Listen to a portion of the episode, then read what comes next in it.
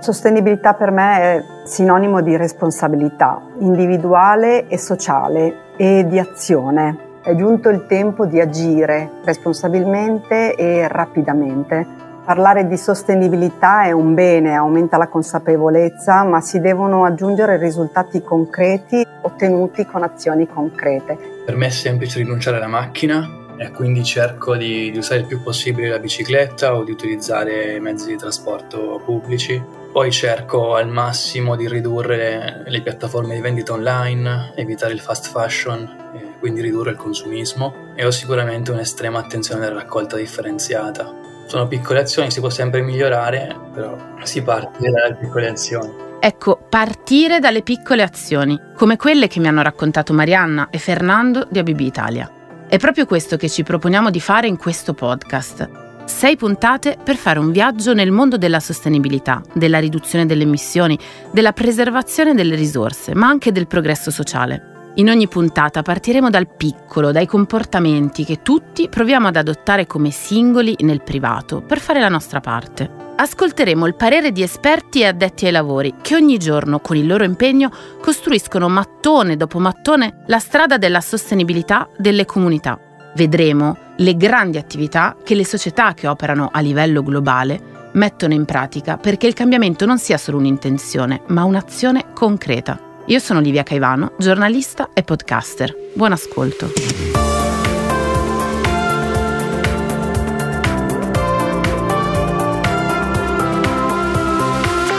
Switch. Cambiamo oggi per un domani più sostenibile. Powered by ABB. La prima ospite di questa puntata è Nicoletta Ravasio, direttrice di ricerca per il CNR, il Centro Nazionale delle Ricerche Italiano. Lavora come ricercatrice da quasi 40 anni e la sua specializzazione riguarda l'utilizzo di materie prime di origine vegetale per la produzione di nuovi prodotti, con prestazioni alla pari, se non migliori, di quelle provenienti da materie prime fossili. Dottoressa, Grazie innanzitutto per aver accettato il nostro invito. Partiamo dalle basi. Cosa si intende per sostenibilità? secondo alcuni il termine sostenibilità deriva dal pedale a tre corde del pianoforte, quello che tiene prolungato il suono, che in inglese si chiama sustain. Quindi il, il, concetto è quello di durare nel tempo, tant'è vero che in francese si dice développement durable e non sostenibile. Più comunemente però si ritiene che derivi dal verbo sostenere, cioè la sostenibilità è un modo di sopportare lo sviluppo industriale e economico della società in modo che duri nel tempo. Quindi non bisogna sfruttare troppo le risorse naturali, altrimenti l'ambiente reagisce come stiamo vedendo in questi ultimi ormai decenni, rivoltandosi contro di noi. Sto parlando naturalmente del riscaldamento globale. Dottoressa Ravasio, visto che nel suo lavoro si occupa di ricerca da diversi anni, quali sono le differenze che vede nell'approccio al tema della sostenibilità in questo campo? Specie considerato che il problema del surriscaldamento ha raggiunto la popolarità, se così possiamo chiamarla, in tempi relativamente recenti. Le differenze sono abissali, nel senso che 30 anni fa quando ho cominciato io nessuno parlava di sostenibilità, nessuno si interessava alle risorse rinnovabili, quindi a quelle di origine naturale che possono sostituire quelle fossili, eh, nessuno si interessava a, allo sviluppo di processi più sostenibili, cioè più puliti, senza produzione di scorie, cose di questo genere. Adesso viceversa c'è una corsa appunto alla sostenibilità, talvolta anche eh, ingiustificata talvolta supportata da scarsi argomenti. Attualmente c'è l'eccesso opposto, ovvero tutti si inventano eh, temi di sostenibilità a volte non particolarmente pertinenti. Sì, diciamo che questa tendenza si ritrova anche in altri campi. Dottoressa Ravasio, sappiamo bene che in ambito commerciale si parla molto di greenwashing, quell'attenzione alla tutela dell'ambiente che è in realtà più una forma di strategia di comunicazione o di marketing che non un impegno reale nel cercare di ridurre l'impatto delle proprie attività sull'ambiente. Ecco, questo è un atteggiamento che lei ritrova anche nell'ambito di ricerca. Sì, certamente. Le leve che muovono questo atteggiamento nel, nell'ambito della ricerca sono prevalentemente i finanziamenti. Eh, attualmente sia a livello europeo che a livello nazionale vengono finanziati quasi esclusivamente progetti che hanno come fine ultimo una appunto sostenibilità ambientale, economica, talvolta anche sociale e questo naturalmente fa sì che anche persone che appunto 20 o 30 anni fa non si interessavano assolutamente al problema adesso debbano e vogliano interessarsene. Oltre a questa diciamo presa di coscienza, quali sono nella pratica le direttrici, le attività che vanno seguite per affrontare e magari iniziare a risolvere il problema delle emissioni, secondo lei?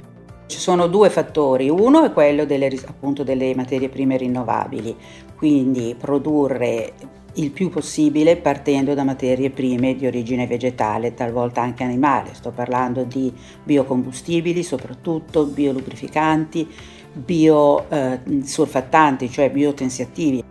Il secondo fattore molto importante è quello dell'economia circolare, ovvero di riciclare e riusare il più possibile tutti gli scarti e i sottoprodotti delle varie filiere industriali. Questo è enormemente importante in tutti i settori dell'economia perché riduce così la pressione sulle risorse naturali e in particolare lo è per l'industria agroalimentare perché le materie eh, prime seconde, quindi gli scarti che possono diventare materia prima, in questo caso sono molti e contengono molti prodotti, eh, molte famiglie chimiche diciamo facilmente valorizzabili a questo scopo.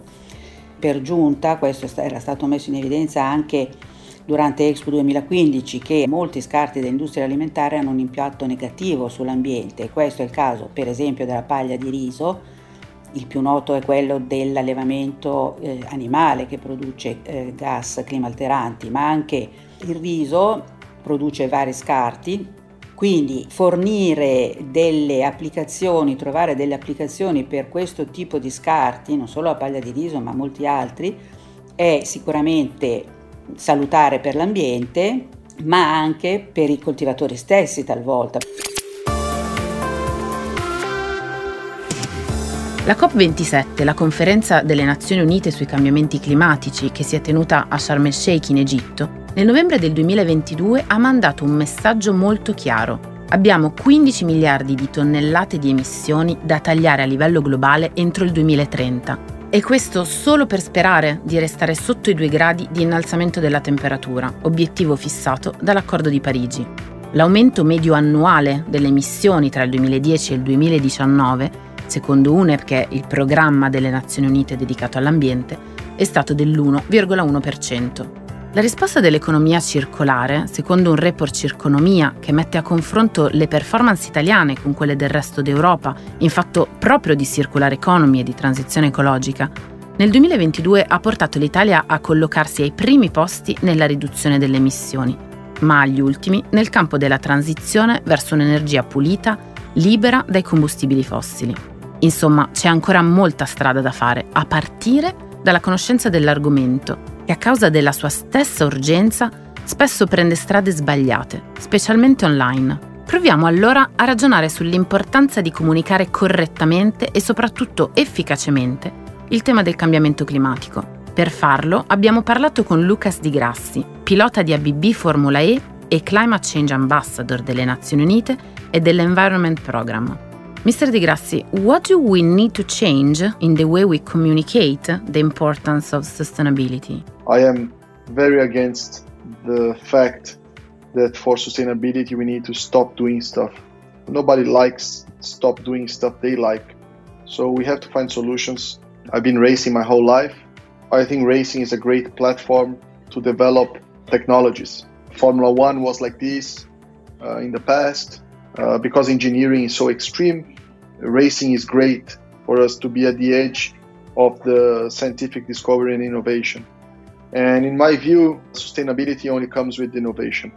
Sustainability only comes with finding ways of increasing life quality for everyone, uh, but at the same time, decreasing its impact on the planet, or finding ways to uh, keep the resources we already have. Uh, Formula E is the perfect example of this. we can still do what we love, which is racing, but developing technologies that would really make a difference in a day-to-day world for the let's say for the usual uh, person to go from point A to B the technologies that we develop in Formula E will make a big difference. Uh, UN and Formula E uh, has been worked together since the very beginning, and I became an ambassador in 2017 for UN, especially focusing on the air pollution, because the main benefit of electric cars is air pollution, especially in uh, countries in which the energy matrix is not fully renewable yet. Therefore, the air pollution is probably the greatest long term problem that humankind has at the moment. Mr. Di Grassi, from your perspective, how important is it to involve new generations on these issues? Do you think young people are more interested, more sensitive to these topics? So, the importance of uh, bringing the younger generations because they are the future consumers. They are the ones that uh, that needs to understand. It's easier to to build uh, appreciation for some form of uh, product or service or industry from scratch than to change later when the consumer is already used to that. For example, if you buy your first car is electric, it's very unlikely that you come you go back to combustion. Now to convince a petrol head, uh, somebody that loves combustion engine because uh, they were uh, raised with combustion engines to change to electric is much more difficult. So this is just an example, but uh, this is the way for many things. So that's why it's important to bring the younger generation to explain in a pragmatic way why certain aspects of our industry and our planet are need to go to that direction and, and, and bring the younger generation to understand and to move in a determined way. The brain becomes less plastic as old as you get. And the brain is not fully formed until you are mid 20s. It's what the experts they found out. So the older the person, the more stuck to old ideas or what they're used to. You have to provide a solution which is feasible and cost effective. And it only comes with innovation and technology. And I am not positive at all that we'll manage to go net zero by uh, 2050, uh, but also I'm not frightened. We have to find ways of mitigating climate change and mitigating pollution, but humans are very ingenious in the sense that we will find solutions for the problems that will arise in the next 10, 20, 30 years in ways that we don't even know that could be possible uh, back then. If you think that the iPhone was created uh, in 2007, so 15 years ago, what could be the next 15 years? We could come up with uh, geoengineering solutions, we could come up with uh, space solutions, we could come up with uh, carbon capture solutions which are effective. There are many ways. Siamo partiti dal piccolo, dicevamo, per arrivare al grande, perché la sostenibilità è un tema che va affrontato a tutti i livelli.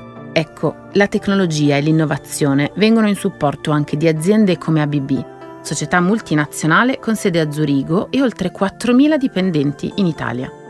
Per fare un esempio, mirando agli obiettivi di neutralità da raggiungere entro il 2030, la digitalizzazione ha permesso allo stabilimento di Dalmine, in Italia, dove in 45.000 metri quadri la società produce interruttori e quadri elettrici di media tensione, di ridurre le emissioni fino al 25%, dimostrando in questo modo come una fabbrica non debba necessariamente essere nuova per poter essere sostenibile. Costruito nel 1979, questo stabilimento oggi viene alimentato con energia che proviene da fonti rinnovabili. Circa 4.000 metri quadri di pannelli fotovoltaici riforniscono l'intera produzione. L'illuminazione esterna è stata sostituita con lampade a LED ad alta efficienza, riducendo il consumo energetico di 76.000 kWh all'anno. Tornando alle azioni che i singoli dipendenti implementano nella quotidianità, come ci hanno raccontato Marianna Muscariello e Fernando Mosciaro all'inizio di questa puntata, all'interno del sito di Dalmine vengono ridotti gli sprechi con diverse iniziative, come il riutilizzo di casse di plastica per il trasporto dei componenti tra le fabbriche o il materiale riciclato per gli imballaggi. Dalmine negli ultimi due anni è riuscita a ridurre le emissioni di CO2 di circa 2.200 tonnellate, una cifra che equivale alle emissioni generate da un'auto che percorre 360 giri attorno alla Terra lungo l'equatore. In questa prima puntata di Switch abbiamo piantato i semi del racconto che vogliamo fare insieme in queste sei puntate. Biocombustibili, ma anche spostamenti in bicicletta e treno, economia circolare, ma anche raccolta differenziata, Ed è proprio da qui che ripartiremo nel prossimo episodio, insieme al presidente di AMSA Federico Maurizio D'Andrea e alle designer Stella Rigo e Federica Vicini, borsiste del premio GB Ferrari. Alla prossima!